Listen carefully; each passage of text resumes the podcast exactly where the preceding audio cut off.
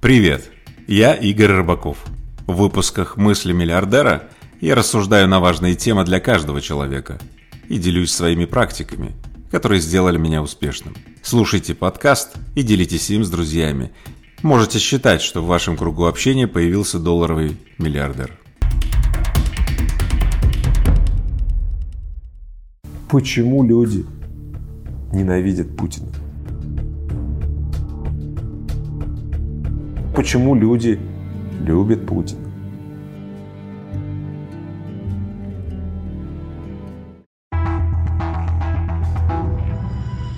Прежде чем мы поговорим про Камчатку, я расскажу, что для меня значит Камчатка. Я был два раза на Камчатке. Один раз с друзьями мы катались с опок на сноубордах, на лыжах. Нас забрасывали вертолетом на самый верх, и мы съезжали к океану. Это было просто прекрасное время. И потом я не смог удержаться, чтобы еще раз не посетить это прекрасное место с семьей. Мы собрались всей семьей и сплавлялись на лодках. Ловили рыбу, там было столько рыбы. Видели медведей, как они купались. Ну, в общем, Камчатка в моем сердце, правда. Поэтому, когда я увидел эти фотографии про Камчатку мертвых животных, эти разводы на воде, я сперва не поверил, а потом, когда я много раз увидел эти картинки, я расстроился. Я как будто бы представил, что то, что дорого и то, что в моем сердце, этого больше не будет. Вот в прошлый раз со мной так было, когда я увидел фотографии катастрофы в Мексиканском заливе. Там были такие яркие фотографии, расцвеченная вода, как будто перламутровая, и вот эта вот вся вот нефть там. Потом, когда навели порядок в Мексиканском заливе, я видел фотографии, что на самом деле было. Оказывается, это все были фотошоп картинки. То есть взяты реальные картинки, и они были так подкрашены, раскрашены. Оказалось, что интернет был в этот момент переполнен вот этими вот средствами, чтобы произвести впечатление. И, и на меня это произвело впечатление. Поэтому сейчас, вот когда я вижу все эти картинки, когда я читаю эти все сообщения средств массовой информации, блогеров и так далее, я думаю, насколько это катастрофа ужасная, или, может быть, она все-таки действительно подкрашена в ужасную сторону средств массовой информации и так далее. Я не знаю. И вот я позвонил Максу Лавриненко, моему другу, он живет в Петропавловске-Камчатске. Мы были с ним в Гималаях. Две недели мы в ужасных условиях поддерживали друг друга. Я очень ему верю. Я спросил его, как на самом деле? Он прислал мне целое письмо, где я писал, как на самом деле. И я вижу, как это сильно отличается от того, что я читаю в средствах массовой информации и у блогеров. Это немножко успокоило меня, что ну, на самом деле действительно есть катастрофа, есть э, последствия, но не настолько все ужас-ужас, как э, описано кое-где. И я немножко стабилизировал свое состояние. Тем не менее, я очень взволнован, чтобы последствия этой экологической катастрофы все-таки были устранены. И вот когда была обнаружена мной такая большая разница между тем, что говорит мой друг Макс, и тем, что я читаю в средствах массовой информации – я, честно говоря, не понял, как быть-то. Верить, продолжать верить моему другу Максу? Или верить э, СМИ и блогерам, которые кричат, что ужас ужасный? И ничего мне не оставалось сделать, как провести эксперимент. В общем, я стал забивать в интернет поисковые запросы. Камчатка, катастрофа. Есть, Камчатка, катастрофа нет. В общем, когда я провел этот эксперимент, я просто пришел в ужас. Интернет наполнен следующими мнениями. Одни говорят, что ничего нет, воду можно пить, все чисто. Вот прям вот, пожалуйста, ничего нет. Другие говорят, что вообще все пропало и ужас ужасный. Два радикально, просто радикальных мнения. И такое ощущение, что битва идет между кланами. Один призывает, примкните к моему клану и считайте, что ужас ужасный. А другие говорят, что ничего не случилось. И получается, мне, как потребителю этой информации, предлагается примкнуть к одному из этих кланов. И вот здесь возникает вопрос. Что делать людям, которые не хотят примыкать ни к клану верующих, что все пропало, клан ужас-ужас.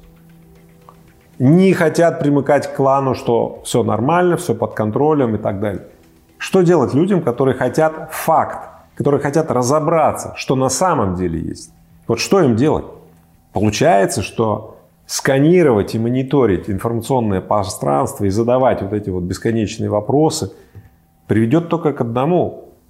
То, к чему ты склоняешься до задавания вопроса, ты будешь получать эти подтверждения. То есть ты никогда не получишь факт. Вот как получается. И как быть? И я вспомнил, когда один мой наставник так и учил меня, говорит, Игорь,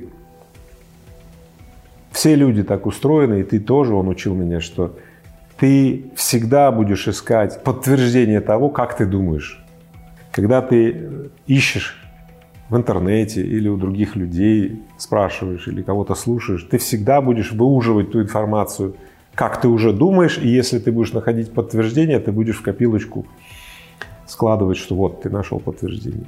Вот где-то в этой точке я стал приходить к каким-то трезвым мыслям.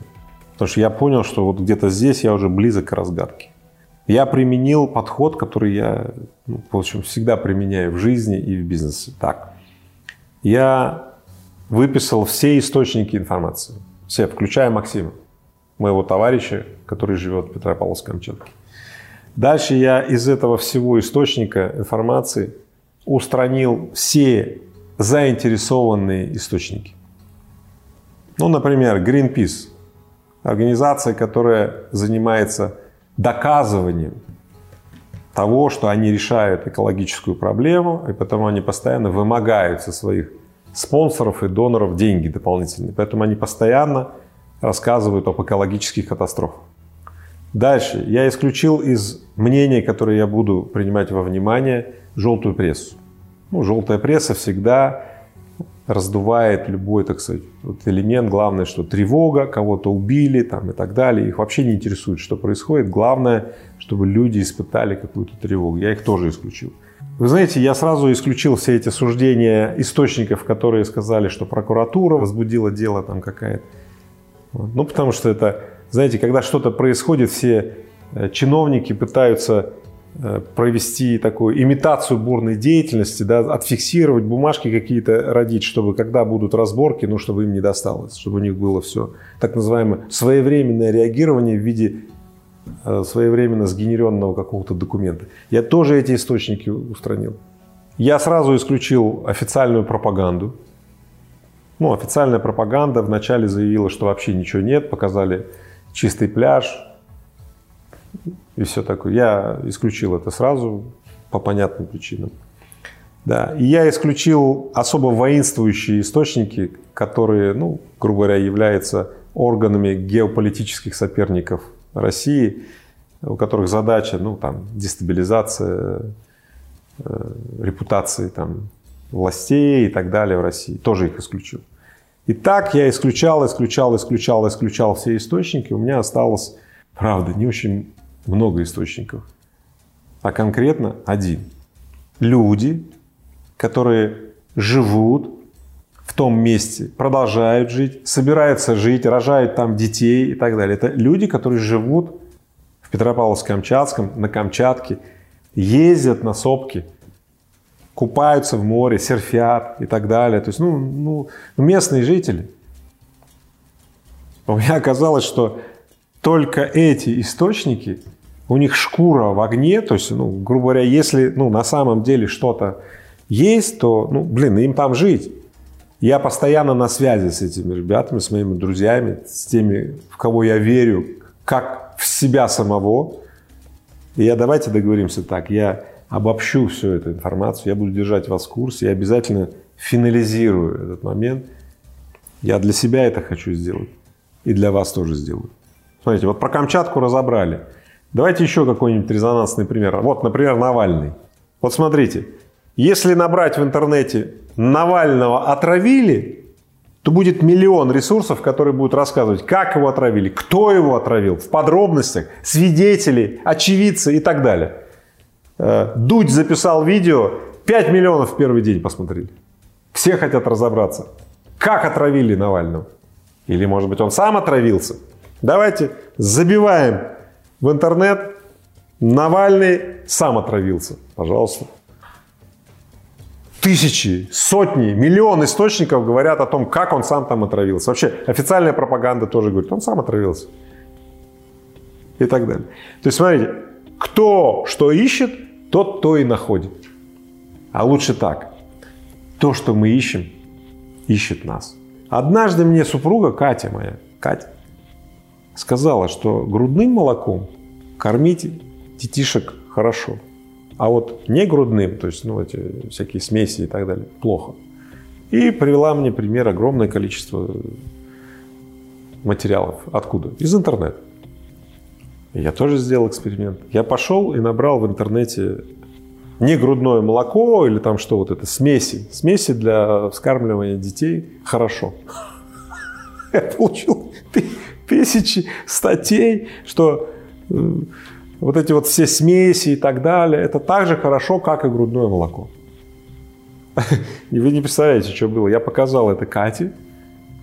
Катя, когда прочитала первые несколько источников, она сказала, это какая-то ерунда.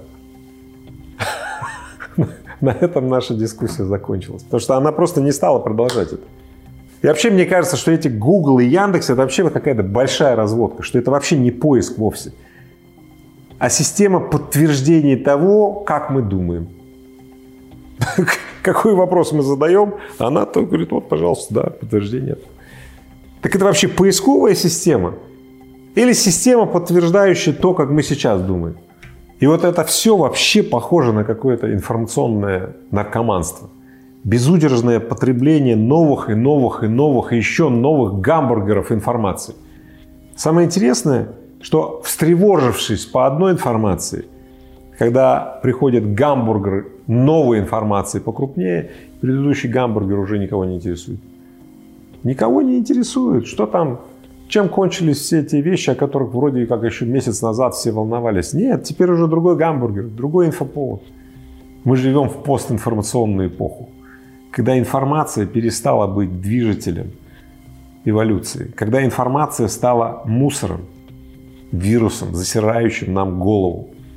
И поэтому сегодня очень странная ситуация. При всей обилии вот этой вот всей выливающейся на нас пены информационной, мы не можем практически из нее высевать ничего полезного. Нам опять требуется позвонить нашему другу, другу, который сейчас находится в том месте, где развивается это, например, катастрофа.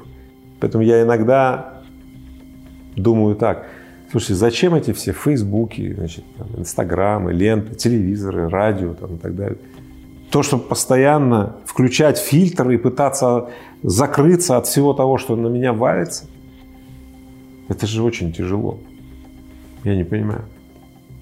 Но то, что я понимаю, это очень конкретно. То, во что я верю, то, что я для себя уже решил – обращаясь к информационным источникам, я нахожу этому подтверждение. А то, что не соответствует в то, во что я верю, то я игнорирую. Это я точно вижу. Эта закономерность появляется всегда и везде. И теперь-то я знаю, почему люди ненавидят Путина. Почему люди любит Путина.